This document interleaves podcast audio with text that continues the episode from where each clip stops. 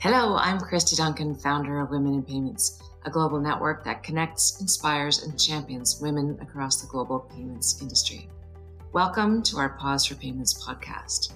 Every week, we sit down with an inspiring woman leading the way in her field.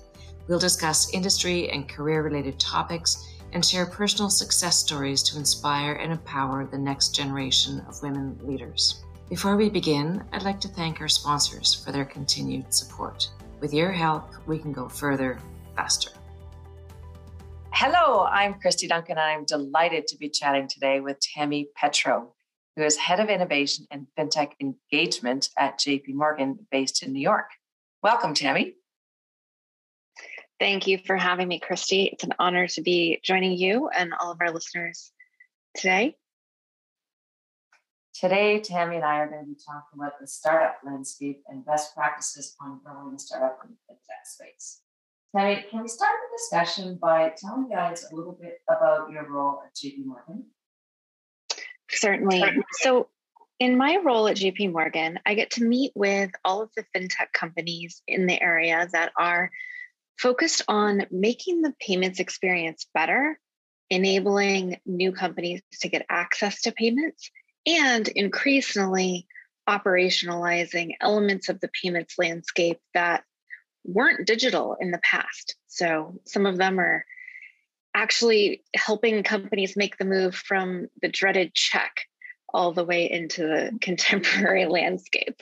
As strange as that may seem, um, it's a very different landscape on the business to business transaction front than it is for all of us in our consumer lives. Yeah, no, it makes sense. And every market's at a different place in that evolution. What they great, absolutely are. What a great job. I'm so jealous, Tammy. It sounds really interesting. Like a lot of fun. So, in recent years, the fast evolving uh, startup landscape has not only accelerated, as we all know, but also become increasingly complex. Mary, I am particularly interested in your perspective on best practices for startups as they expand. Um, and you know, you you sit in this catbird seat and can give them some great advice on pitching to partners and investors and perhaps partnering with big banks. Can you tell us about this startup environment today? What's been the biggest change and and you know how startups and VCs looking to to partner can perhaps include uh, investors and partners like JP Morgan? Absolutely. I'd love to share some of what we're noticing firsthand within my seat at JP Morgan. I would say the first thing that we're noticing is that capital spending on fintech and investment in the landscape has never been higher. There's no shortage of capital coming into this space to fund the companies that are taking us from, in many cases, a paper environment to the future where it is digital, it is automated, and it is programmable. Now, just because there's all of the capital flowing into the space doesn't mean that that capital is getting delivered equitably. And so, one of the things I've spent a lot of time looking into within my role is how do we actually make sure that the startup diversity that we're seeing in the landscape is also getting funded. And so I'm proud to say that at JP Morgan, we have both a supplier commitment as well as an ongoing investment for small business loans. So the pandemic has given a lot of people an opportunity to rethink the jobs that they're doing on a day to day basis.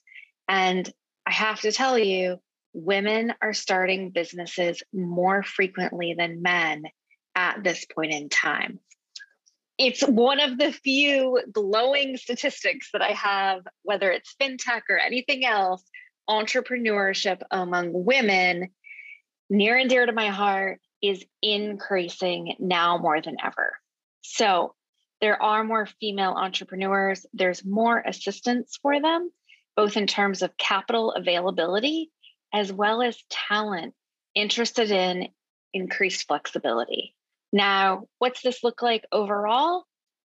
Capital flowing into the space, talent flowing into the space, it's going to net out positively for all of us because when you have a more diverse and inclusive working environment, you're going to have better solutions for your customers as well. And that's certainly what we're seeing among the fintech entrepreneurs that we're partnering with, as well as some of those that perhaps they're focused on an area that we're not focused on right now, or they have a niche solution. Those are oftentimes the companies that we make recommendations either to our VC network or to other companies within this space. So, your bank, as a trusted advisor, can really come in handy to help you make those connections across the network where you may not have access and support today.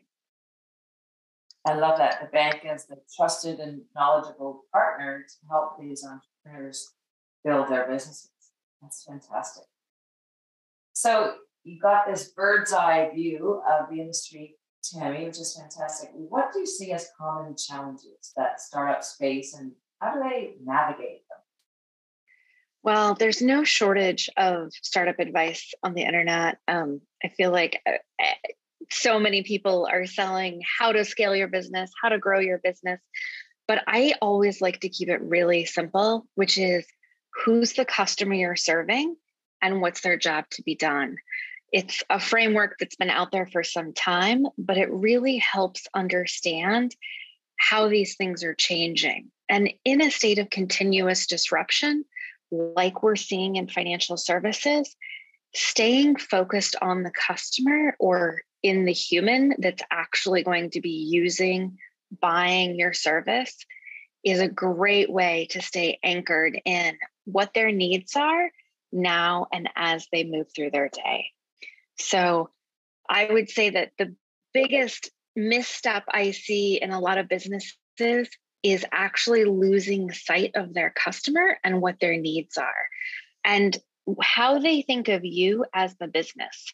Now, um, in some of the countries I've lived in, I'll say that the postal service and financial services are very connected. In others, you never think about going to the post office to do your banking. But it's certainly something that's evolved over time and has very different options in the different countries that you're in. So, really paying attention to the context of your customer and what they need to do will keep you anchored in what's important for your business going forward such great advice tonight. I love that. Keep, keep your eyes on the customer and what their needs are and what you're trying to deliver that value. It's so interesting. Tammy, you lead this global team that's responsible for partnerships and fintech engagement for payments business within JP Morgan. And um, we know that partnership is often the way that startups grow. But I also know that JP Morgan has done a lot of fintech partnerships over the years, and many of which have been very, very successful. What advice do you have for startups who want to partner with larger organizations and banks like JP Morgan?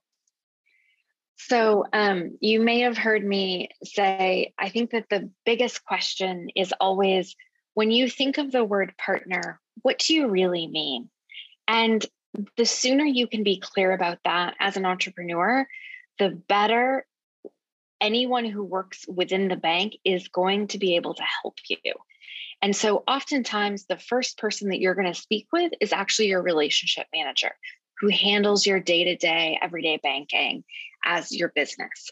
Then, if you're actually who you serve and what customer that you want to work with will help you navigate the bank to find the right person. When you think about JP Morgan Chase, there's 252,000 of us in the organization. And just navigating the bank, even within it, is sometimes one of the biggest challenges that people find. And people throughout their careers are moving seats. So we have to make sure that you, as the fintech entrepreneur, find the right person within the organization that is making the decision, also knows that what you do is a strategic priority for them. if they're focused on other things, it's going to be hard to get your message out there and to be understood. What I would encourage you to also do in the meeting is make sure that you're clear about who, you want to serve. So if you want to serve the bank and your company actually does something fundamentally better or different than the bank does today, then it's actually the partnerships teams within the technical organization where we would triage you and get you the connection in the meeting. Now, if you want the bank to sell your product, one of my first questions is going to be Are you prepared to scale? And how prepared are you to scale? Now, if we as the bank have a one size fits all approach to partnerships, we're going to get a we're going to hit a roadblock. So, when you're asking questions of the bank that you want to form a partnership with, ask those tough questions. One of them would be Is this person that I'm meeting with the decision maker?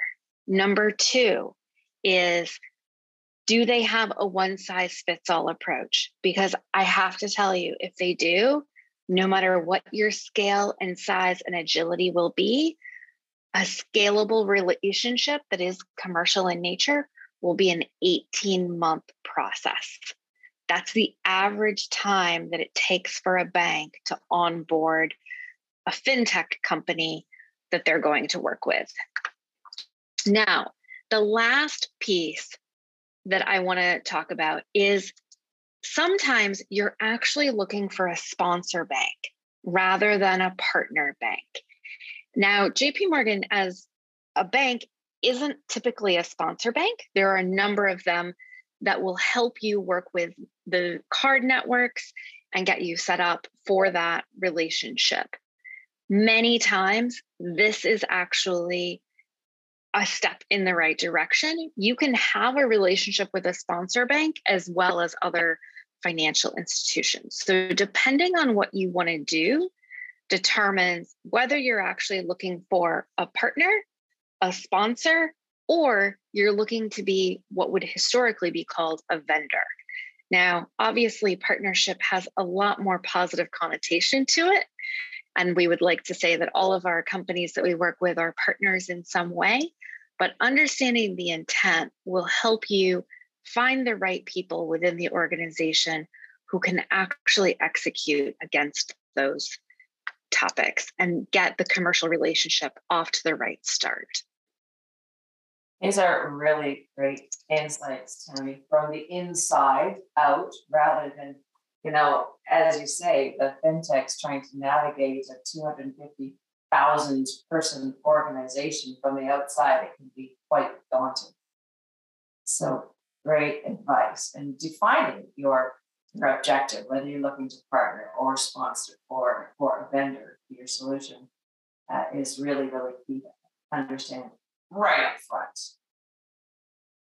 So I want to switch gears here a little bit and talk about pitch. Pitching for fintechs is a way of life and it's a necessary skill for startups. So are there some uh, piece of advice that you could share for startups as they pitch to VCs and potential partners? Absolutely. So, um, I would encourage you, first of all, before pitching, be really clear about what the latest buzzword is that goes with your startup. Now, whether you're a fan of buzzwords or not, there are always topics that are top of mind for venture capital firms as well as for banks. Today, pay by bank is one of them.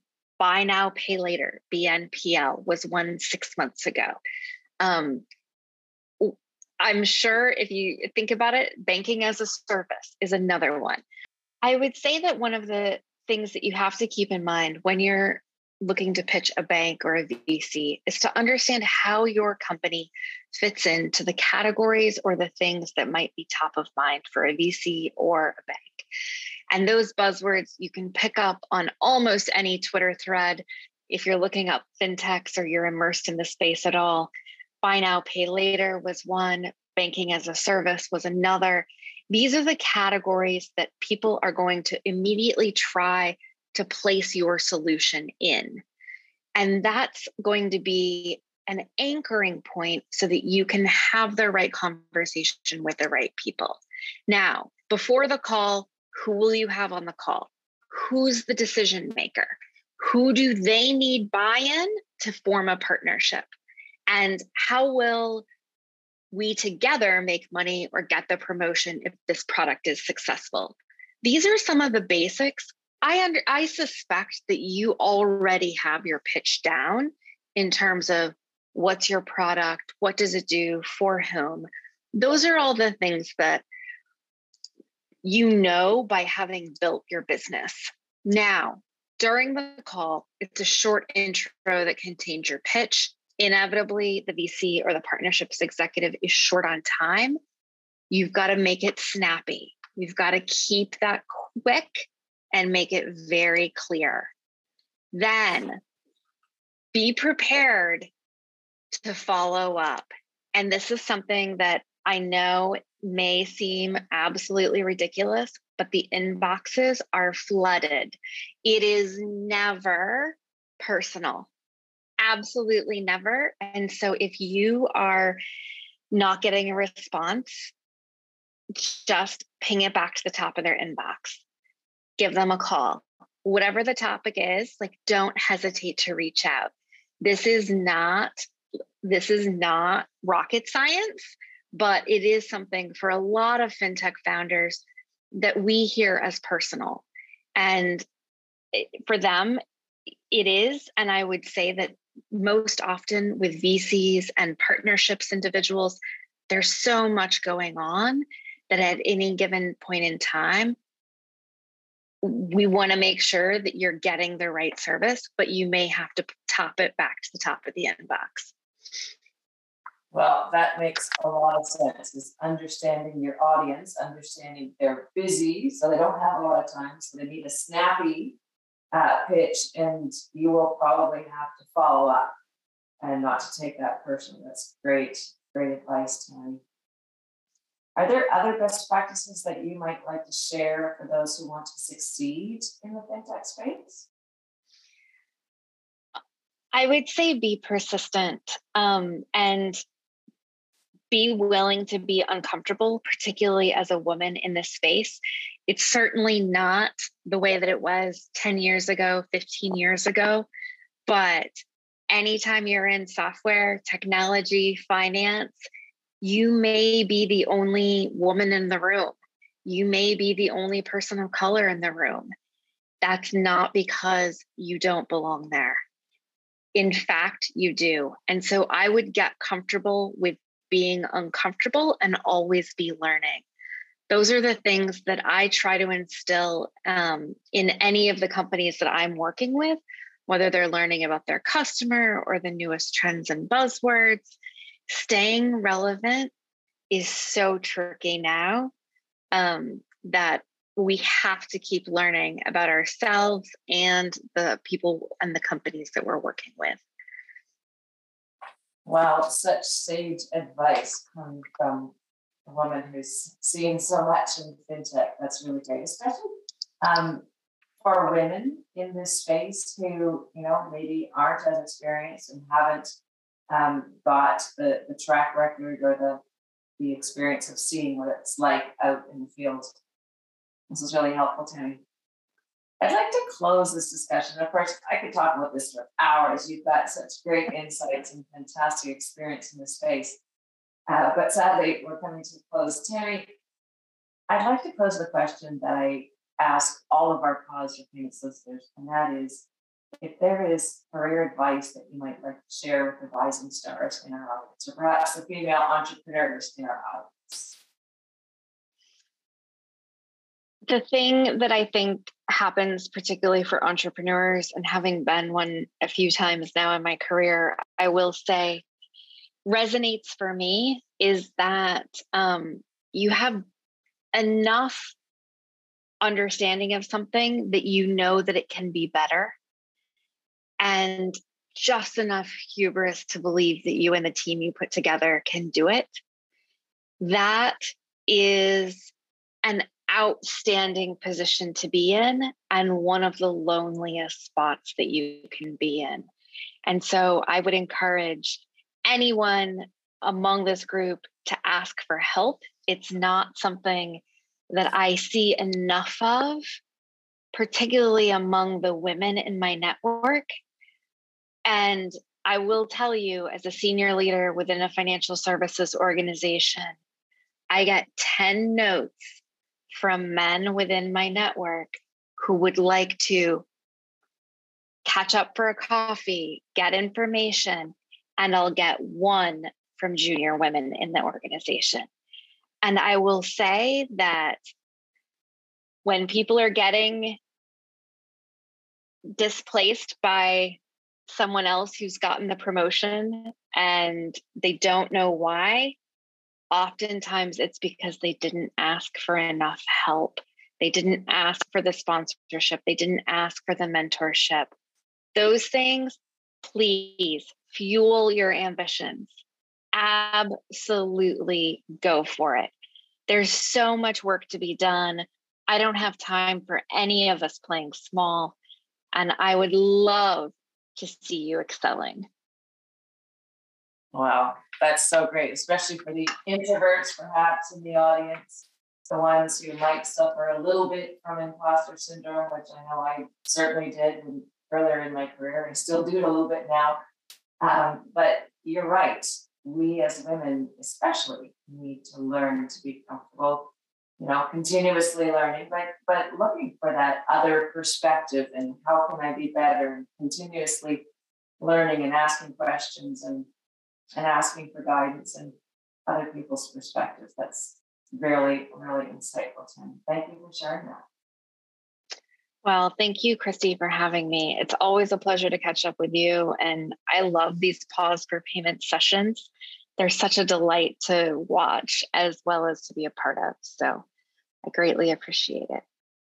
It's pleasure's all ours, Tim. Thank you so much for joining us and sharing your insights in this fascinating world of startups and how to successfully grow a startup, how to pitch to a big bank of you know hundreds of thousands of, of employees.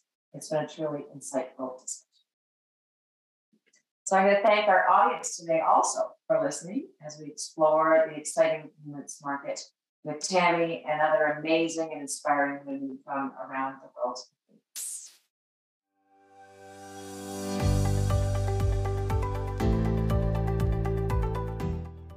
Pause for Payments is produced by Women in Payments, and you can learn more about us at womeninpayments.org.